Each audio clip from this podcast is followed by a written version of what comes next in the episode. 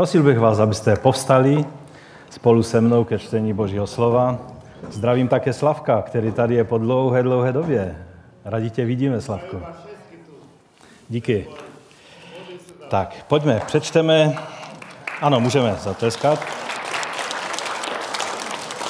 A já budu číst eh, z knihy Skutků z 10. kapitoly od 34. verše. Petr otevřel ústa a řekl, opravdu nyní chápu. Opravdu nyní chápu. Opravdu nyní chápu, že Bůh nikomu nestraní, ale v každém národě je mu míli ten, kdo se ho bojí a činí spravedlnost. To je slovo, které poslal synům Izraele, když zvěstoval pokoj skrze Ježíše Krista. On je pánem všech. Vy sami víte o tom, co se dálo po celém Judsku, počínají s Galileou, po kštu, který hlásal Jan. Jak Bůh pomazal duchem svatým a mocí Ježíše, toho z Nazareta, jenž procházel zemí, činil dobře a uzdravoval všechny, kteří trpěli pod mocí ďábla, protože Bůh byl s ním. Tak tě, pane, prosíme, aby si své slovo, i to, i ty další, které budeme číst, požehnal v našich srdcích, v našich životech, kež nás promění, připomene nám ty věci, které už jsme mnohokrát slyšeli, ale kež dnes můžou tak nějak více zapadnout do našich srdcí, do našich myslí, do našich životů. O to tě, Otče, prosíme ve jménu Pana Ježíše. Amen. Amen. Můžete se posadit? Co myslíte, proč Bůh musel tak složitě přesvědčovat Petra, Žida, aby pochopil, že Bůh nyní přijímá i pohany? Pamatujete, jak se spustila ta plachta, on byl na střeše, že? A jak on ujišťoval Boha, pane, ne, já tomu dobře rozumím, já to nikdy v životě jsem nedělal, ani nebudu dělat a tak dále. Znáte celý ten příběh, nemáme čas ho celý číst. Přece Cornelius byl velmi zbožný říman. Bůh k němu mluvil skrze anděla. To se nestává často. Mezi námi tady není mnoho lidí, se, se kterými by anděl mluvil tak, jako mluvil s Korneliem, že? Uh, proč nemohl on být tím poslem k pohanům? Petr ani pořádně nevěděl, jak k ním mluvit. A nechtíc je nejspíš svým úvodem, jestli si to přečtete třeba dneska u oběda, tak si všimněte, že on vlastně zahájil to své kázání způsobem, že je urazil tam ty lidi, kteří byli zhromažděni u Kornelia. A přesto to bez toho Petra nešlo. Proč? Proč si pohané lidé z národu nevystačí svým poznáním Boha, svou cestou k Bohu? Proč k tomu potřebují Židy? A když teda ano, proč moderní křesťané se ještě donedávna tvářili, jako by Židy ke štěstí nepotřebovali? Proč je tolik křesťanů překvapeno? Možná i tady někdo je, kdo je překvapen, když v tomto sboru bych eh, počítal s tím, že už o tom mluvíme hodně, hodně často a je to tak trošku nesení dříví do lesa, to, co dnes budu mluvit. Eh, ale stále je, a, a v té mladší generaci, jak jsem četl nějaké statistiky, tak je to narůstající trend, že jsou překvapení a neví si rady se vznikem moderního státu Izrael, neví, proč by měl existovat, proč vytvářet takový problém na Blízkém východě. Eh, stát Izrael, přece to už je minulost, o tom čteme ve starém zákoně, my jsme přece v novém zákoně. Židovské nároky na svou zemi, na svého Boha, to je, neví si mnozí křesťané rady, co s tím. A právě proto se zabýváme tím, že Bůh je ten, který nás nepřestává překvapovat. To Petrovo opravdu nyní chápu. Znamená, že pochopil něco, co sice v písmu bylo po tisíce let, ale on to neviděl. On to nechápal.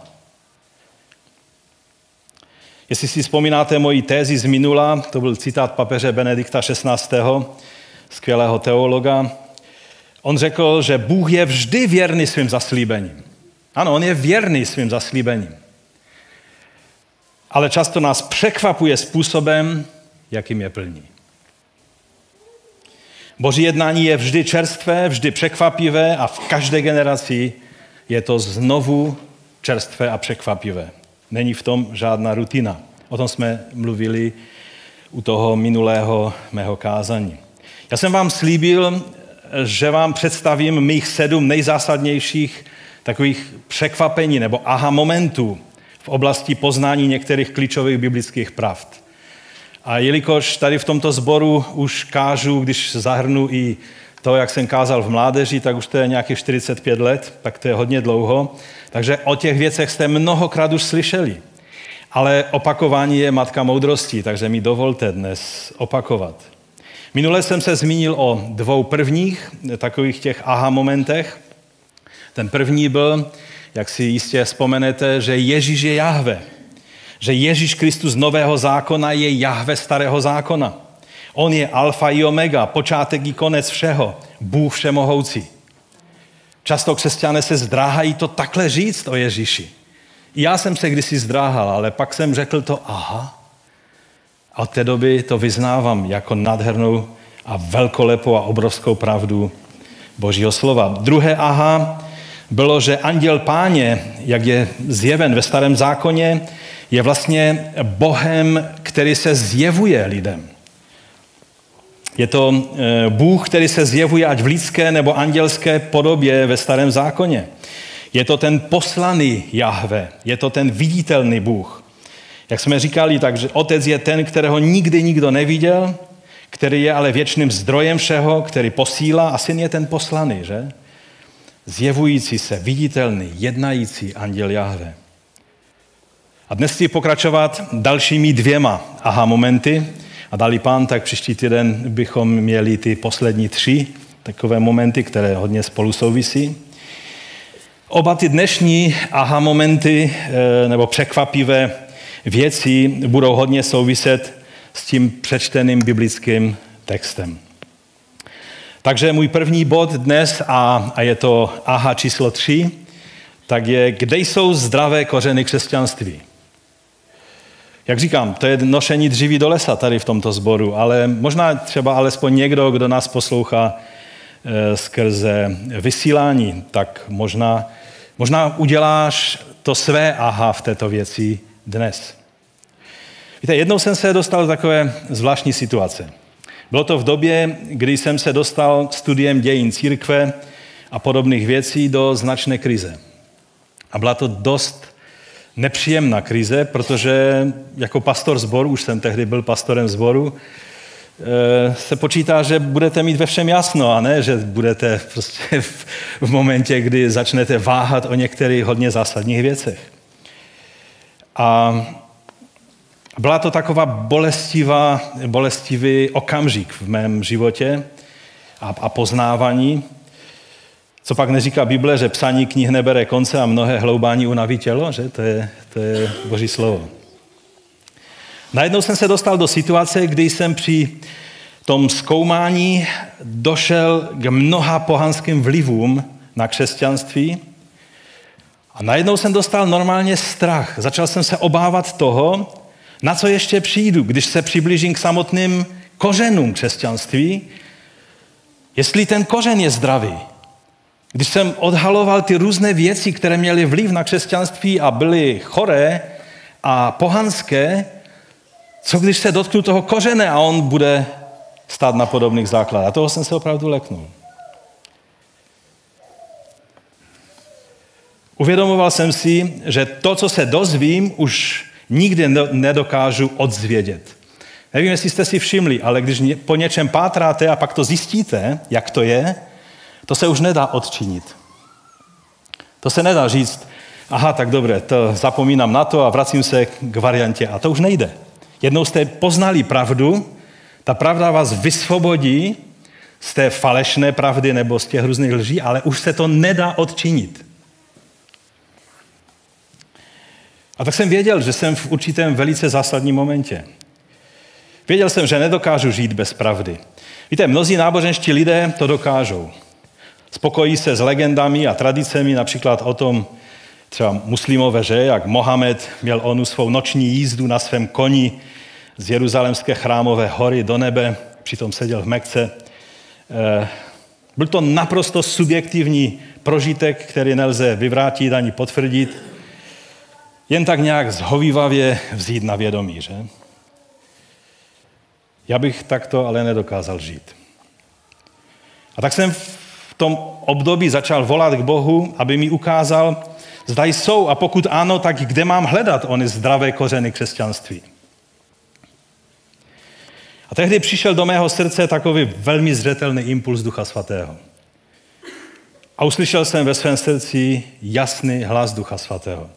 Ano, je zdravý kořen v křesťanství. Je zdravý kořen v křesťanství. Ten kořen je židovský.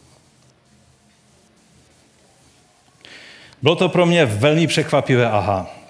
Nemám čas a e, e, dělal jsem to na konferenci ICEJ, e, té, té první konferenci, kdy jsem říkal to svědectví víc podrobně, i, i celé chápání a jak jsem se k tomu dostal ohledně toho, že jsem nevnímal nějak důležitost Izraele a těchto věcí kdysi.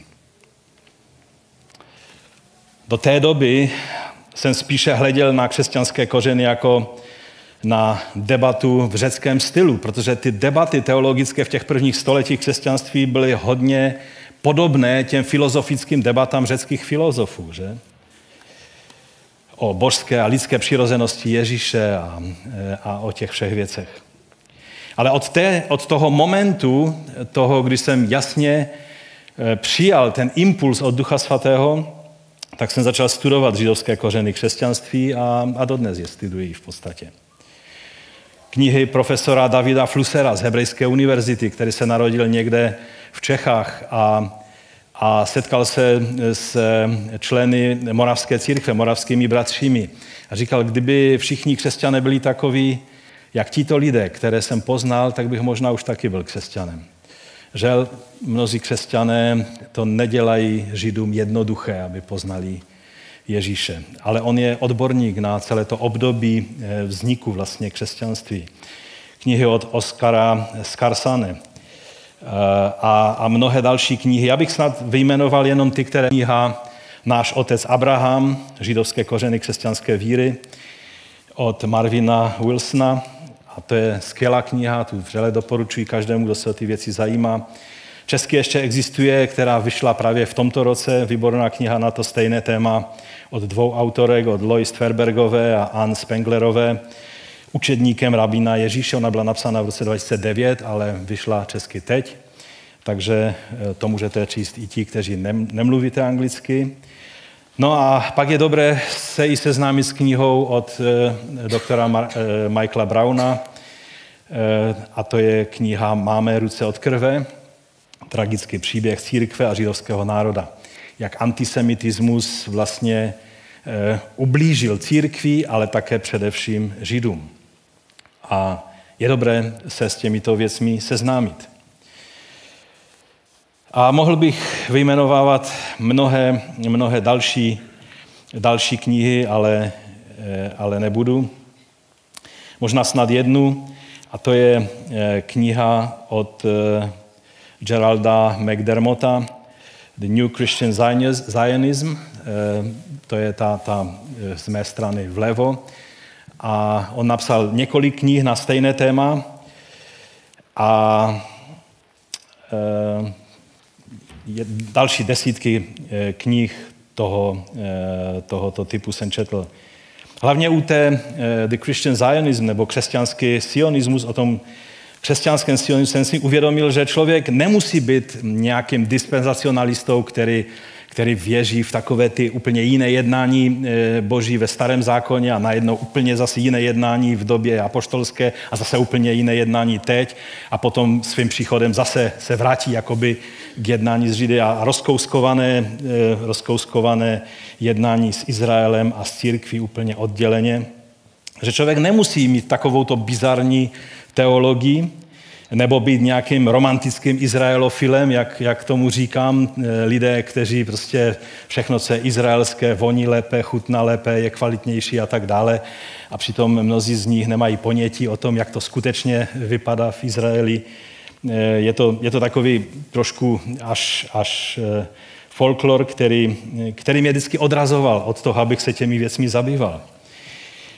A ani si nemusíme hrát na Židy, protože my nejsme Židé. Většina z nás tady, eh, pokud vím, tak, tak nejsme Židé. Jsme lidmi z různých národů a je to tak v pořádku. A a uvědomil jsem si, že křesťanský sionismus má své kořeny eh, v úplně jiném prostředí, i když mnozí křesťané si to ani neuvědomují.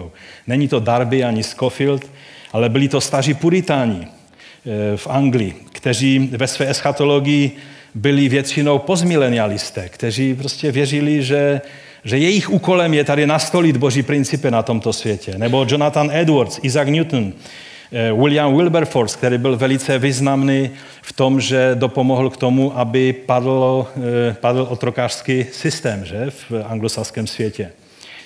A, a také i staří němečtí pětisté, eh, a také naši těšinští pětisté, pastoři jako Steinmetz a další. No a samozřejmě moravští bratři. To byli ti, kteří první přicházeli, dělali to aha, v této věci a uvědomovali se, že Bůh ještě neskončil s Izraelem. Také lidé jako Bazilea Schling, nebo Charles Spurgeon, nebo Corrie ten Boom a další křesťanské osobnosti ve svém křesťanském sionismu nepotřebovali takovou tu bizarní teologii, která je populární v mnoha evangelikálních církví ohledně vytržení před soužením, aby Bůh mohl se vrátit k jednání s Izraelem a takové ty věci.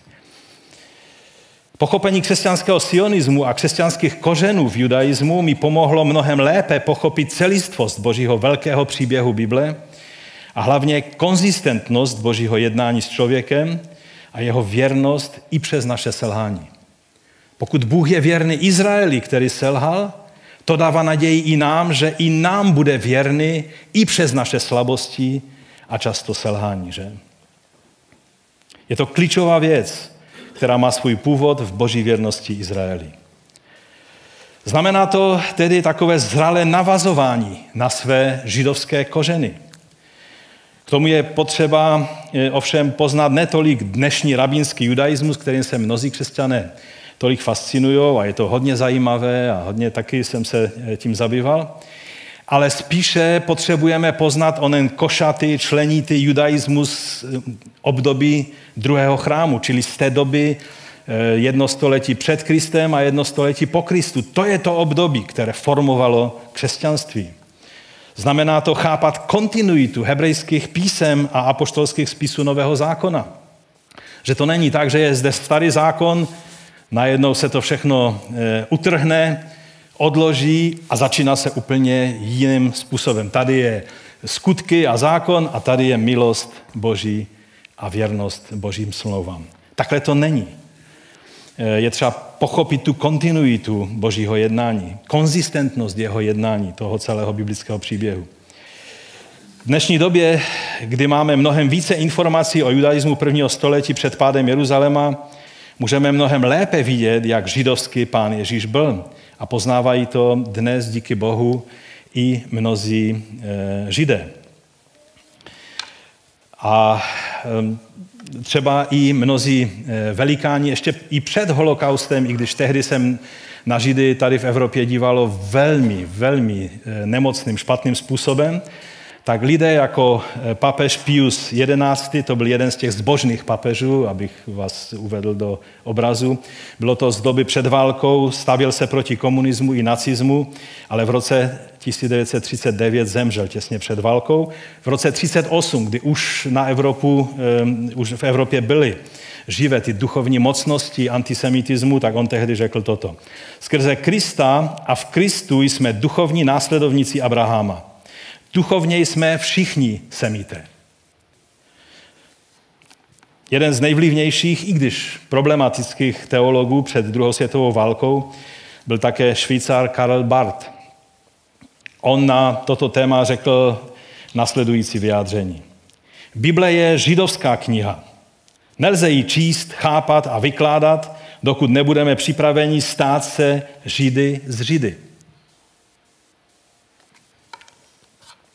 Marvin Wilson v té knize eh, Náš otec Abraham to rozvíjí více prakticky a on mluví o tom, že abychom odkryli židovské dědictví církve, tak se musíme seznámit s hlavními židovskými zdroji židovského myšlení, eh, jazyka a života eh, prvních křesťanů. Samozřejmě takovým tím autoritativním základem, jestli to tam můžeš dát, našeho eh, myšlení křesťanského, tak je eh, nový zákon, že? O tom není žádná, eh, nejsou žádné pochyby. Je to 27 apoštolských spisů Nového zákona, které vznikaly, nej, ty, ty nejpozdější byly psány někde ke konci prvního století. To je směrodatné a, a, a nejdůležitější. Ale pak je nový zákon bychom mu nerozuměli a nebyli schopni pochopit, kdyby tady nebyl ten zdroj, který, který je nejdůležitější jako jednotlivý pramen a to, je, eh, to jsou židovská písma staré smlouvy. Že? Ehm,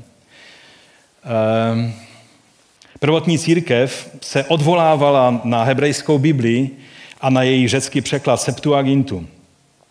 Dalším velmi důležitým pramenem je židovská apokalyptická literatura, kterou už tak moc neznáme.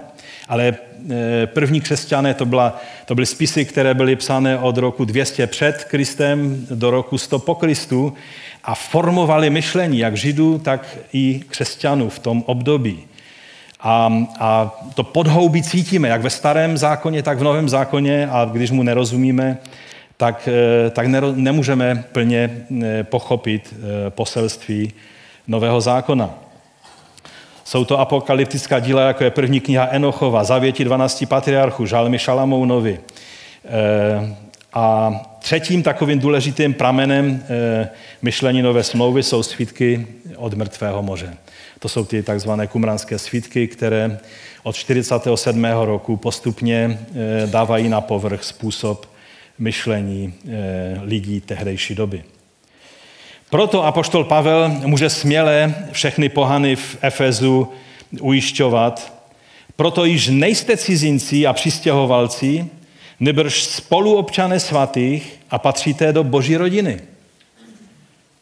Galaským to říká podobně. A jestliže jste Kristovi, jste símě Abrahamovo, dědicové podle zaslíbení. Znamená to chápaní toho, že Izrael je hospodinovým dědictvím a proto má jedinečné postavení v božím plánu spásy neboli obnovy světa.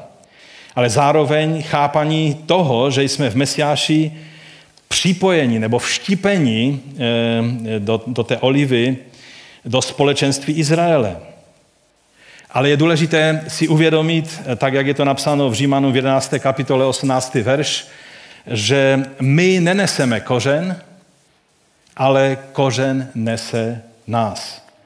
To je 18. verš. Nevynášej se nad ty větve. Jestliže se vynášíš, nezapomeň, že ty neneseš kořen, nebrž kořen tebe. Takže ano, tak jak to nešlo u římského setníka Cornelia bez Žida Petra, stejně tak i teď to nepůjde bez pochopení role Izraele bez pochopení o něch židovských kořenů, na které jsme naroubováni. A ani to nepůjde bez mesiánských židů. Tak jak eh, apoštolové Petr či dokonce Pavel eh, zůstali pevně zakořeněni ve svém židovství, to, to je takové další aha, co jsem musel udělat. Já jsem vždycky to chápal jako většina křesťanů, že Pavel se ze svého židovství obrátil na křesťanství na cestě do Damašku a od té doby pověsil své židovství na kolik, ale tak to není. On, když stál před soudem, tak eh, neřekl, já jsem byl kdysi farizejem, ale on říká, já jsem farizej. On byl součástí toho teologického myšlení farizeů tehdejší doby, ale byl mesiánským farizejem. Byl člověkem, který rozuměl tomu, co znamená mesiáš do, celého toho, do, do celé té sítě židovského přemýšlení. Oni, jak Petr, tak Pavel, vlastně zůstali pevně zakořeněni ve svém židovství. Světili židovské svátky, obřezávali své syny a světili šabat. Tak stejně eh, to je zcela v pořádku tedy i v dnešní době, když eh, svůj život v Mesiáši eh, dnešní židé, mesiánští židé, prožívají obdobným způsobem. Mnozí křesťané zvedají obočí, jak to, že židé, kteří přijali Ježíše, neopouštějí ty všechny své židovské věci. v té nejhorší době Žid, který přijal židovského mesiáše. Jako důkaz toho, že přijal židovského mesiáše, musel to dokázat tím, že snědl kus vepřového masa. Což bylo to nejšilenější a nejstupidnější, co mohlo křesťany napadnout vůči eh, těm, kteří, těm židům, kteří vydávali své životy Kristu. Uvědomění si těchto, těchto věcí je podmínkou pro správný přístup i správné chápání kontinuity Božího slova.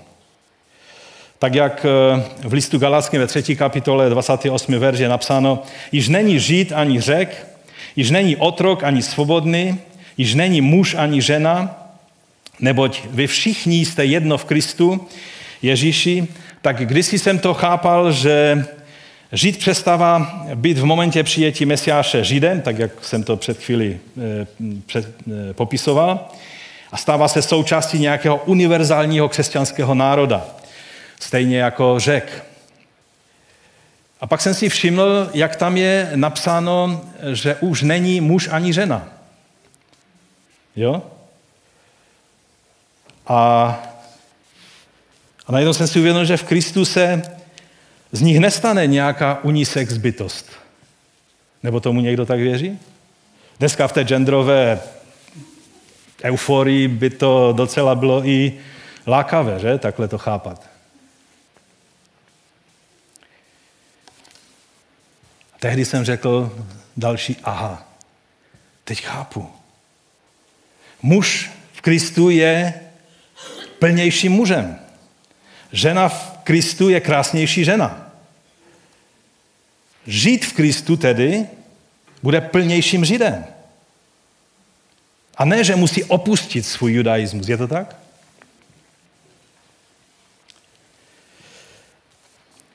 A to nás přivádí k dalšímu aha momentu v mém životě. A vlastně to je čtvrté aha, a je to můj druhý dnešní bod a poslední. Jak chápat Bibli? Protože ty všechny názory se opírají o Bibli a mnozí lidé, kteří ty, ty, ty eh, nesprávné názory, i já předtím, než jsem vlastně dospěl k tomu mm, poznání, tak, tak jsem si myslel, že, že věřím biblicky. Jak vlastně chápat Bibli? Všimli jste si, že Bible není náboženskou knihou, ale, nebo, nebo běžnou náboženskou knihou, ale, ale že je to kniha, která vypráví příběh? Tím se zcela liší od jiných náboženských spisů, kdybyste si dali tu práci je, je proskoumat. Takovým nejznámějším eh, obdobou Bible je Korán. Že? A mnozí to tak berou, no muslimové mají Korán, my máme Biblii, ale berou, že je to, že je to totež. Nic není vzdálenějšího pravdě. Korán je náboženskou krasomluvou a vlastně vůbec nezáleží na tom, kdy byl napsán, Eh, kde byl napsán, kdo ho napsal. Samozřejmě oni věří, že to napsal analfabeta Mohamed, který neuměl číst ani psát, ale dostal to nějakým způsobem od Gabriela, takže to napsal. A, a vlastně ani není důležité, jak je uspořádán. On je v podstatě uspořádán od nejdelších sur po nejkratší, čili není tam ten příběh, který, který, na který jsme zvyklí u Bible. Proto by se vlastně ani podle názoru muslimů eh, Korán neměl překládat, protože Známkou jeho božského původu podle nich je ta krasomluva arabská, která v tom textu Koránu je. A ta překladem samozřejmě zanikne. Bible je ale úplně jiná kniha. Nejde o literu, jde o tu myšlenku, o to aha, které uděláš při tom, když čteš biblický příběh. Dokonce takové typicky náboženské písně, jak tady dneska Ariel mluvil o žálmech, tak není možné používat bez vytrženě z kontextu, bez pochopení toho příběhu, který se za těmi žalmy je a účelu, ke kterému byly určeny.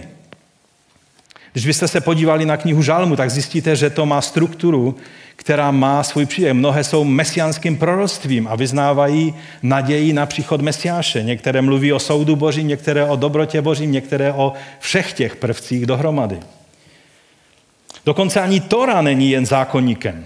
Má smysl jen jako součást božího příběhu a příběhu povolaného Bohem Abrahamova národa Izraele. Tora v jiném prostředí nemá smysl, Všimněte si, jak začíná desatero, to je Exodus 20. kapitola od prvního verše. Potom Bůh vyhlásil všechna tato slova a řekl, já, hospodin, jsem tvůj Bůh, který jsem tě vyvedl z egyptské země, z domu otroctví. A pak teprve nebudeš mít jiné bohy vedle mě. Čili ta boží žárlivost byla v kontextu toho příběhu, že on je jejich zachráncem, on je jejich vykupitelem a proto má právo od nich žádat, aby mu byli věrní. A tak to je to celé desater. Dokonce i knihy moudrosti, přísloví, kazatel. Nemůžeme je číst bez toho, abychom vzali v úvahu třeba příběh krále Šalamouna. Že? Co se s ním stalo? Jak, to, jak na tom byl před Bohem? Abychom učinili správný závěr z toho, o čem nás tyto knihy učí. Rozdělení Bible na verše a kapitoly e, nám e, je sice praktické, protože rychle najdeme to, co hledáme, že? ale je to velice zrádné a zavádějící. Vytváří to dojem, jako by to byl nějaký kodex, nějaký, nějaký, nějaký zákonník, kterým se máme řídit, a ne příběh. Všimněte si, že žádnou jinou knihu nečtete tím způsobem jako Bibli, že byste vzali verš, přečetli a, a vytvořili si svůj vlastní příběh kolem toho. Takhle, takhle žádnou jinou knihu nečtete. Vždy podvědomě rozlišujeme žánr daného spisu. Když je to poezie, tak tomu přistupujeme jako k poezii. Když je to, když je to nějaký, nějaký dopis, tak to čteme jako dopis někoho někomu a potřebujeme pochopit obě dvě strany. Proč ten dopis je napsaný, kdo ho napsal, v jakém kontextu to napsal. To děláme podvědomě, nemusíme si říct, a teď musím si určit žánr toho, co čtu. To, ne, to děláme podvědomě, to se děje v našich, v našich myslích. Mnozí přitom přistupují ke všem biblickým knihám a veršům úplně stejně, jako by to byly paragrafy zákonníků. A takto vznikají mnoha bizarní učení, která se odvolávají na Biblii, ale jsou mimo Biblii. Víte, Bůh nám dal správnou knihu. A, a my se snažíme stále s ní udělat něco jiného. Jakoby, jako bychom tím chtěli říct, že, nám, že se Bůh spletl a dal nám, dal nám špatnou knihu. On nám dal příběh a my jsme čekali návod na život. Návod k použití a on nám dal příběh. Začal nám vyprávět o stvoření a o, o mluvícím hadovi a, a o Adamu a Evě a o nějakém ovoci, stromu takovém a o nějakém... A my chceme návod. Bůh nám nechtěl dát nadčasový diktát, tak jak to věří muslimové o Koránu. Bible není vědecká kniha, ale je napsána jazykem, stylem, žánry eh, té doby, ve které byla psána. Tak jako Ježíš je plně člověkem i plně Bohem, že? Ve svém lidství byl člověkem ze vším všudy, vyjma hříchu.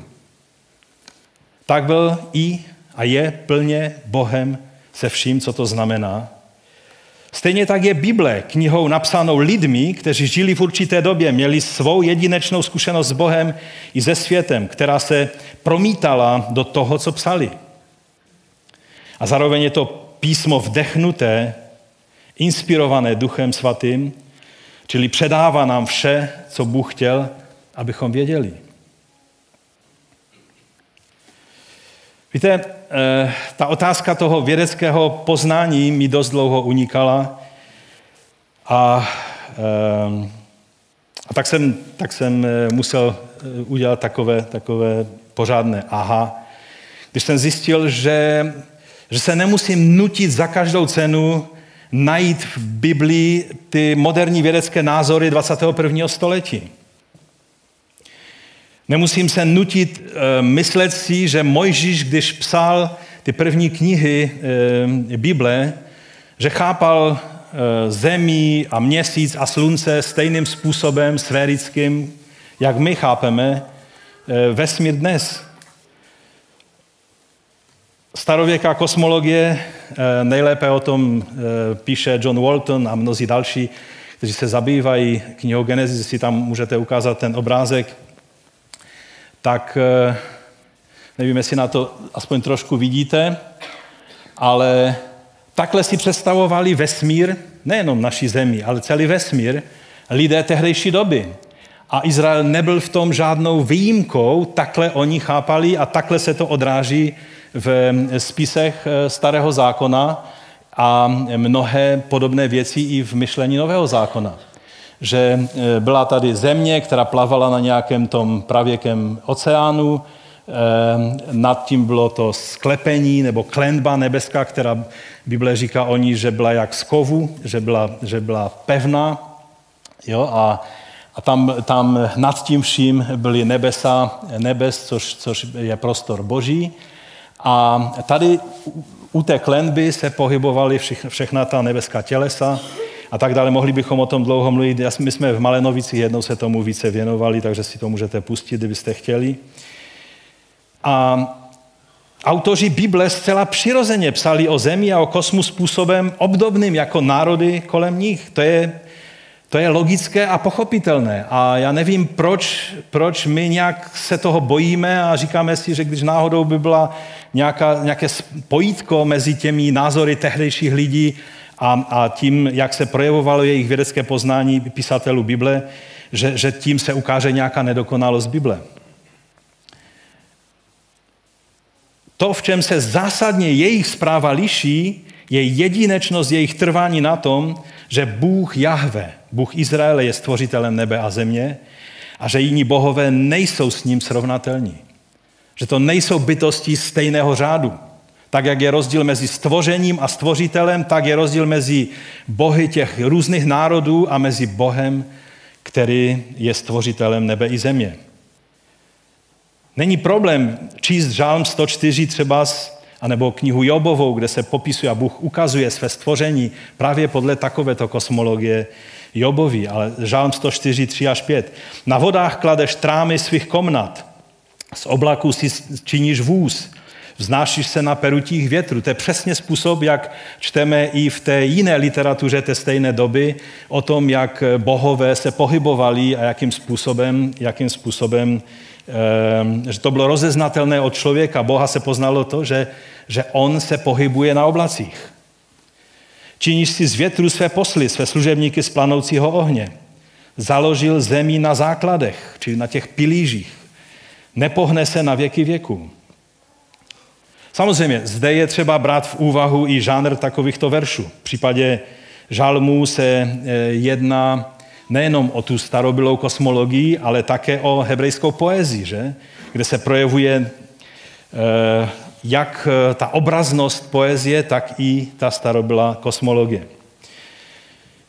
Jednou jsem četl e, známé místo, e, popis narození žalmisty Davida z žalmu 139, e, 13 až 18, kde je e, napsáno e, Vždyť ty utvořil mé ledvy, utkal si mě v lůně mé matky, Vzdávám ti chválu za to, jak jsem úžasně stvořen. Vzbuzuje to bázeň. Tvé dílo je obdivuhodné, má duše to velmi dobře ví. Před tebou nebyla skrytá má kostra, když jsem byl utvářen v skrytu, utkan v utrobách země. Tvé oči viděli můj zárodek a do tvé knihy se zapisovaly všechny dny. Utvářeli se, nebyl ani jeden z nich.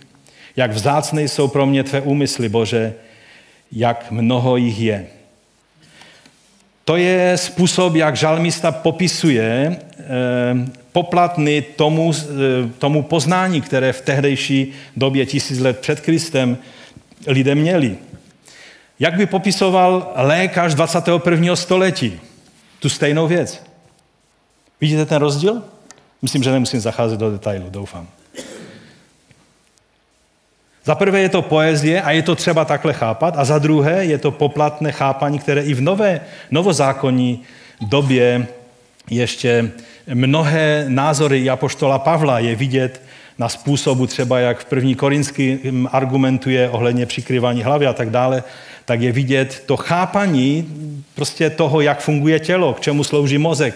Oni chápali kdysi lidé, že vlastně srdce je, je to, kde je centrum myšlení a tak dále. Hlavu chápali trošku jiným způsobem, na jiné účely, nejenom na to, aby nám do ní nepršelo, ale teda do, do, dovnitř nepršelo, ale ale nechápali, že, že to myšlení se vytváří v hlavě.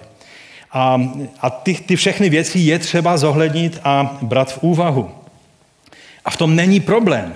Není, není v tom nějaký konflikt. Mnozí křesťané, kteří tyto eh, principy neberou v úvahu a snaží se brát Biblii úplně doslovně, tak eh, musí žít takový zvláštní život, že uzavřou celé, celou tu záležitost do oddělené přihrádky. A, a tu přihrádku otevřou jenom v neděli, když jdou do sboru a poslouchají takové ty věci, eh, které jim jejich racionální mozek nebere, ale, ale mají to uzavřené v takové příslušné přihrádce, aby se to nehádalo s tím, jak uvažují přes týden.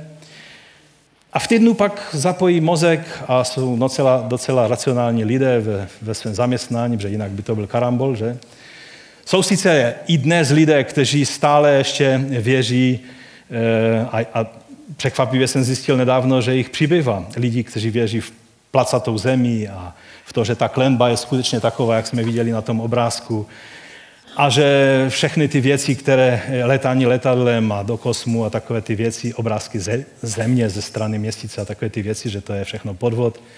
Jsou takoví lidé a oni se odvolávají na Bibli. Když to říká Bible, tak to tak je a věda může říkat, co chce. Prostě takhle to je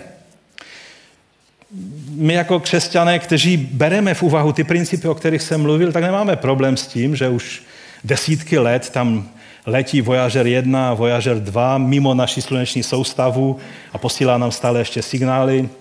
Vidíme, jak daleko a jakou rychlostí se dostal, že, že věřit v placatou zemi s eh, nějakou kovovou klenbou nad tím není, není třeba. Já takovým způsobem bych nedokázal žít. Takové to oddělování těch dvou, dvou světů, takhle je to v Biblii a tomu věřím v neděli a přes týden se řídím normálním, racionálním způsobem eh, přemýšlení.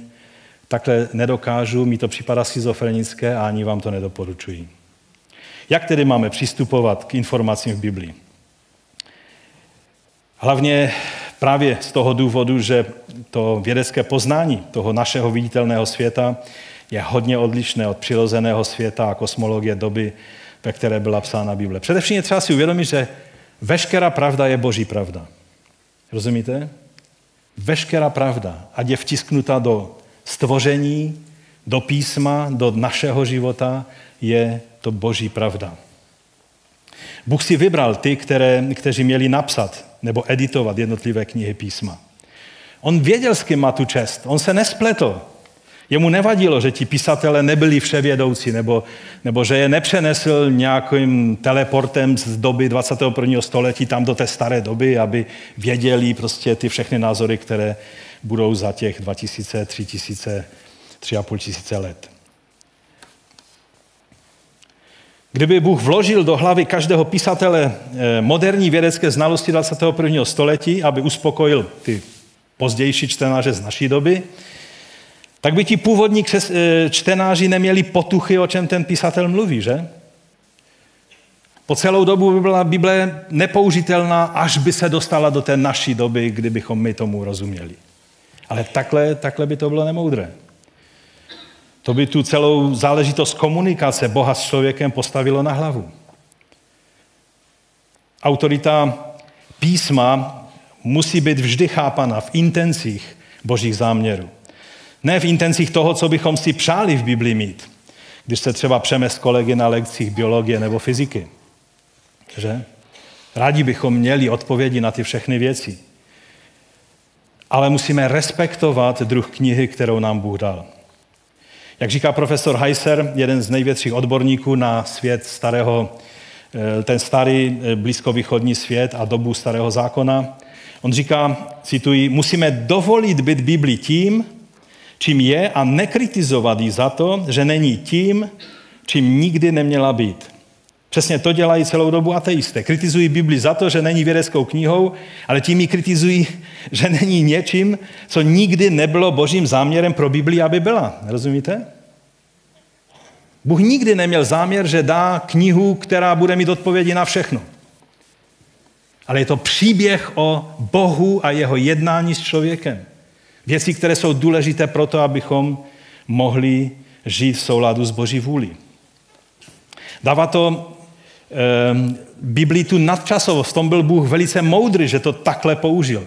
Autorita příběhu je, je mnohem, eh, mnohem eh, eh, složitější, ale, ale mnohem účinnější než eh, autorita nějakého paragrafu, nějakého zákonníku. Protože ten příběh v každé době, když ho čtete, tak můžou jiné věci, eh, které jsou aktuální do té doby, vycházet a můžeme se učit moudrosti z těch příběhů. Bůh věděl, že člověk během nejenom svého života od dítěte po stáří, ale i v průběhu generací bude zakoušet a pozorovat a poznávat jeho stvoření více a více, jak půjde čas. Za sto let se možná budou lidé smát té naší představě o kosmu. Stejně jako my se smějeme té starověké dnes.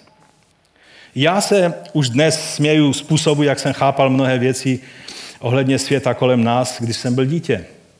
Mohl bych vám vyprávět zajímavé příběhy a každý z vás by mohl vyprávět, jak jste chápali ten svět, jak funguje kolem nás. Možná jste od malička všechno hned věděli, jako dospělí lidé, já ne. Já jsem měl své dětinské, dětské, pubertácké představy o světě. A dneska, jak jde čas, tak člověk zraje v těch věcech. Je to přirozené i ve svém zrání poznávání toho, jak e, přistupovat k Biblii. Je to součást našeho dospívání do plnosti Kristovi, ve které zrajeme. Pokud by Bůh vázal své zjevení na informace o přírodě a stvoření, pak by se Bible za chvíli stala nepoužitelná. A nebo naopak po většinu času nesrozumitelná, jak jsem řekl, a až do doby onoho kyřeného vědeckého poznání v 21. století, ale kdo ví, jak na to budou lidé nahlížet za 100 let nebo 200, kolik Bůh dá ještě času tomuto světu. Takže ve světle toho všeho je třeba si uvědomit dvě skutečnosti. To, co jsem říkal, e, platí pro všechno, co je možné zkoumat vědeckými metodami, přístrojí. Takhle je třeba na to nahlížet, že to je v kontextu té své doby. Pak jsou ale informace, které nám Bible předává o Bohu a celé jeho, jeho duchovním světě, jeho jednání a těchto věcí a ty nemáme možnost nějakými přístroji zkoumat. A tady e, je Bible jedinou autoritou, kterou je třeba brát v úvahu. Jsme zcela závislí na zjevení a projevuje se tím důvěra v Boha, když ohledně Boha a celého jeho, jeho duchovního světa, jeho záměru spoléháme na to, že on ví, když nám to říká, jak to je a spolehneme se na to. On je schopen nás o svých aktivitách informovat. A takže já bych vás chtěl povzbudit a, a můžeme se za to modlit. Můžete se mnou teď povstat. A chtěl bych vás povzbudit, že tak jako byl potřebný Petr k tomu, aby Cornelius jako pohan poznal um, boží záměry. Tak abychom přijali ten boží způsob. Abychom si uvědomili, že Bůh se rozhodnul nějakým způsobem komunikovat s námi. On dal Biblii v tom charakteru, jak, jaká je. Že je to příběh, který nám vypráví o božím jednání, O tom, co bylo, o tom, co je, ale také i o tom, co bude. On je ten, který se rozhodnul, že skrze Abrahama, skrze kterého vznikl židovský národ, izraelský národ, že to je ta cesta, kterou on bude jednat se všemi národy a proto je třeba, nebo pokora velí, že to prostě přijmeme, že s tím budeme souhlasit, že řekneme, aha, tak to je, rozumím tomu a přijímám to a poddávám se tomu. Nesnažme se z Bible dělat něco jiného. Nesnažme se lidem argumentovat z Bible o věcech, o kterých Bible nemá v plánu nám dávat nějaké informace. Nehledejme, nehledejme odpovědi. Někteří mají pocit, že všechno je v Biblii napsané. V Biblii není to, co bys chtěl vědět. V Biblii je napsáno to, co Bůh se rozhodnul nám zjevit. Mnohé jiné věci jsou zakryté, které ovšem nepotřebujeme vědět a k pokoře patří to, že to respektujeme že se nepustíme do nějakých spekulativních věcí. A tak my ti, pane, děkujeme za to, že ty jsi rozhodnul o tom, že skrze Abrahama budou požehnány všechny národy, že, že ty jsi povolal izraelský národ a že my se můžeme připojit. Tak jak prorok Zachariáš říká, že přijde deset mužů a chopí se jednoho judejce eh, a řeknou, protože víme, že u vás je Bůh. Tak eh, ti děkujeme za to, že se to může naplnit i v nás, že to proroctví se naplnilo v nás, že můžeme že si můžeme uvědomovat, že skrze pochopení toho, toho prostředí, ve kterém tvé evangelium přišlo, že ty jsi Židem a že chceš, abychom i my tím byli ovlivněni, tímto myšlením a nemyšlením tohoto světa. My ti za to děkujeme a přijímáme to a poddáváme se tomu. My ti děkujeme za to, že tak, jak jsi ty rozhodnul, tak je to správné. Nechceme vytvářet své vlastní nějaké systémy a náboženské eh, dogmata, ale chceme přijmout to, co ty jsi rozhodnul a poddat se tomu. A to činíme ve jménu našeho Pána Ježíše Krista. Amen. Amen. Pán vám žehnej. Jestli dá pán, tak příští týden budeme pokračovat.